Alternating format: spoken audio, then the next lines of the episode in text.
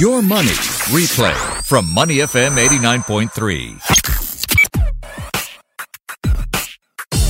Money and Me on Your Money, only on Money F M eighty-nine point three.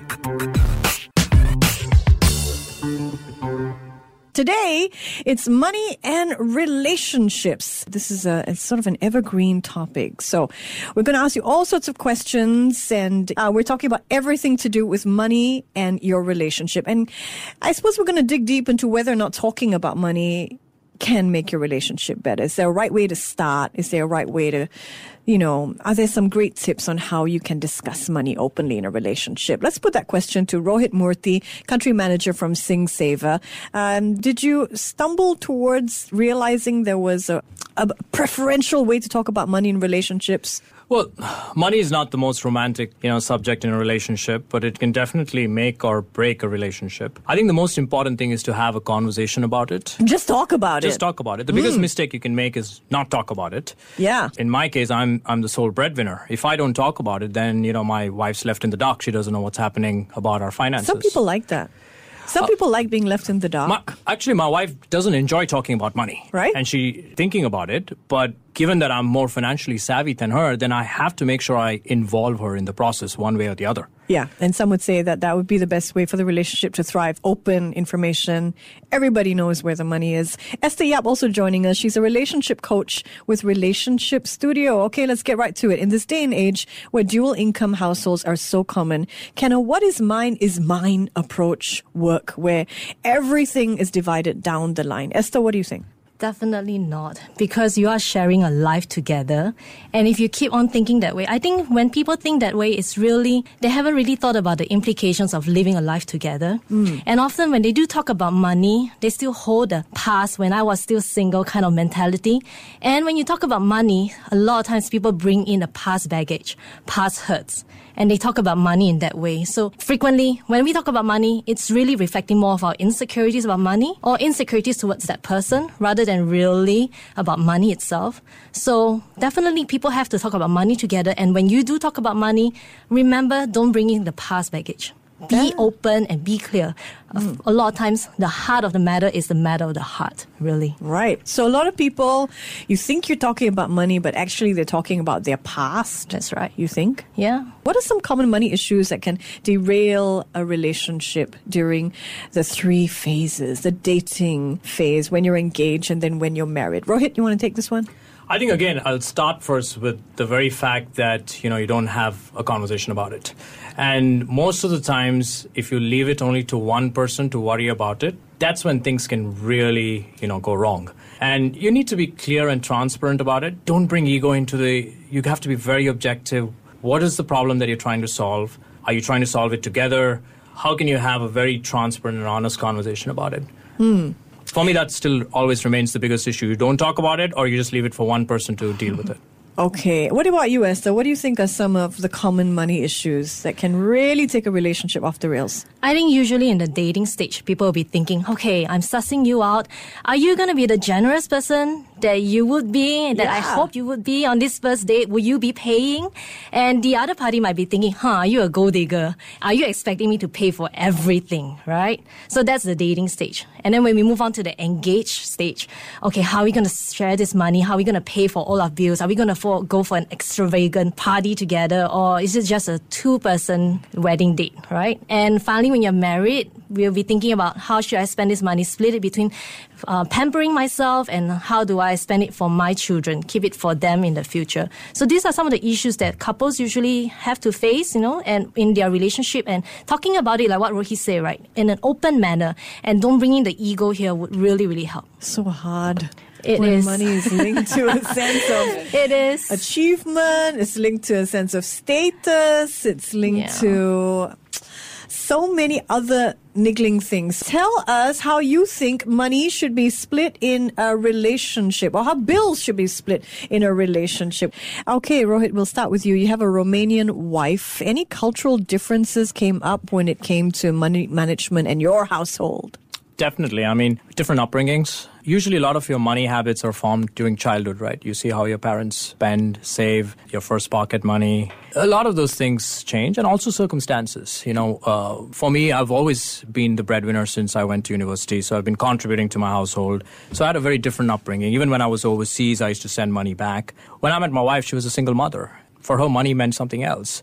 So I think it's always those sort of differences in terms of your upbringing, your circumstances, and, and that can really mean that you have a different perspective of what money means to you in a relationship. Sure, that's the problem with talking about money in relationships, right? People come from so many different angles mm. because we attach different values to money and how it's spent. What are some of the common problems that you've encountered as a relationship coach? Well, a lot of times people don't talk about money because it's uncomfortable, especially when you grow up in an Asian society. When you ask for money, people will say, why are you asking for money again? You know, your parents will say, are you asking for money again? We're already so tired with money. So constantly with this kind of messaging, growing up, you know that money is a sensitive issue to talk about. Mm. And therefore, when you want a relationship to flourish, we naturally think that don't talk about money because it won't help with the relationship. Or so people think, right? But that's something that is very flawed, you know, in its basis.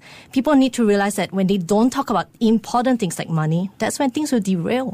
And frequently fifty percent of the people who come to us for coaching, money is a major issue. Wow, that's one in two. That's right. And they come because they've hit problems because they haven't started talking about it. So what, what advice do you give to them to just start when...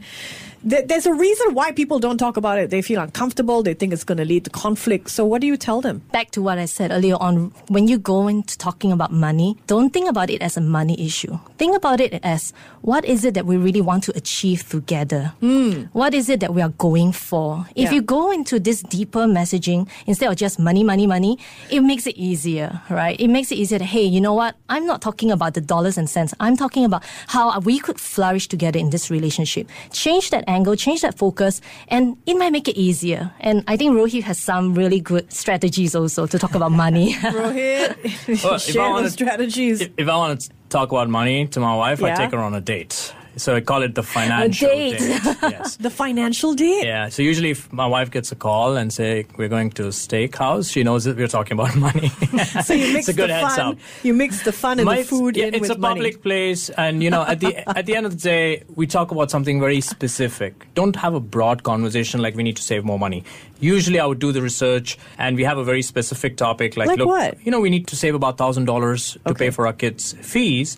And we're only saving five hundred dollars. Here's the plan I have. Now, that's a more specific discussion than saying we're not saving enough. Yes. You know? And and I think the other thing I realized is when someone's not comfortable talking about money, yeah. have shared responsibilities, give them simple tasks. Like, mm. can you take care of our budget, you know, for the next three months in terms of the household? And, you know, most of the times when I give these simple goals to my wife, she hits the goals. And as soon as she hits it, I said, you know what, let's celebrate.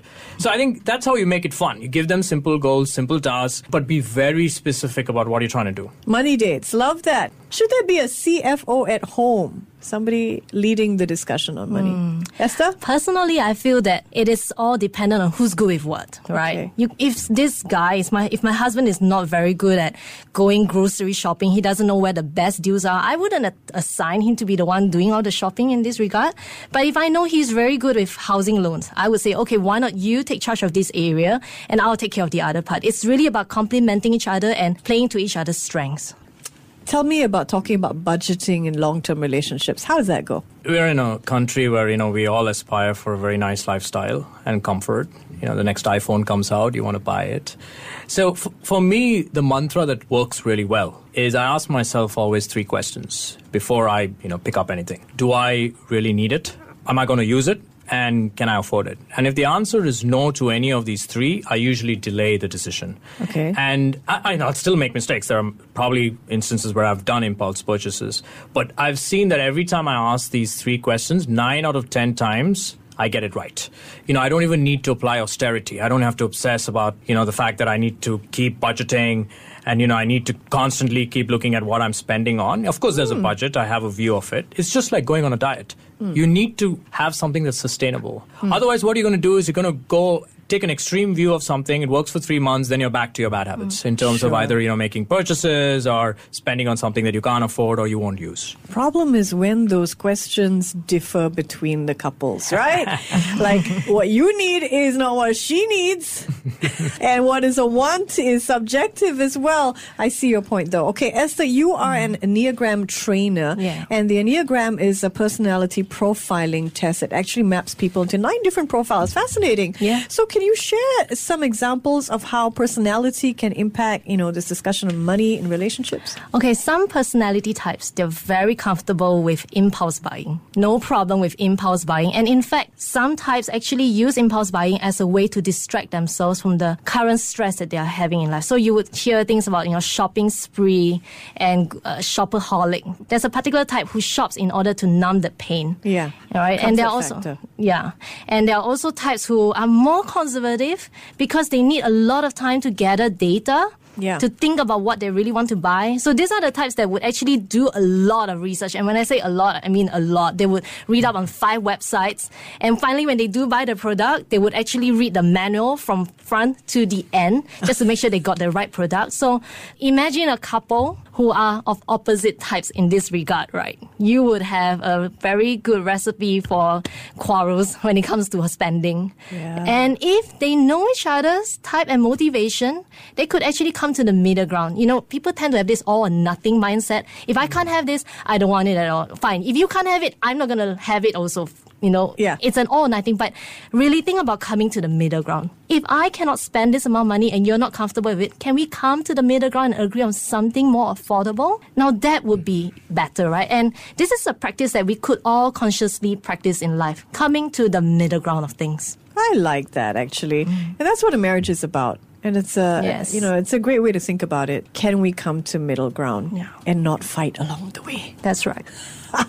Now, when it comes to planning for weddings, uh, Rohit, do you think the mindsets change where, you know, it's usually one side that takes on the bulk of the finances for the weddings? Is this changed? Um, I mean, again, probably the couples these days, they are looking at, you know, sort of footing the bill. It's expensive to throw a wedding in Singapore. I mean, I got married in Romania. It was a lot cheaper. Hmm. Good strategy. So, so, yeah. You could have a chart on that, SingSaver. uh, but and because I, you know, married. I did check, you know, how much it costs to throw a wedding here in a nice hotel and, yes. and all the other expenses that goes with it, right? And most people, it's too far for them to come to a wedding in Romania. So, yeah.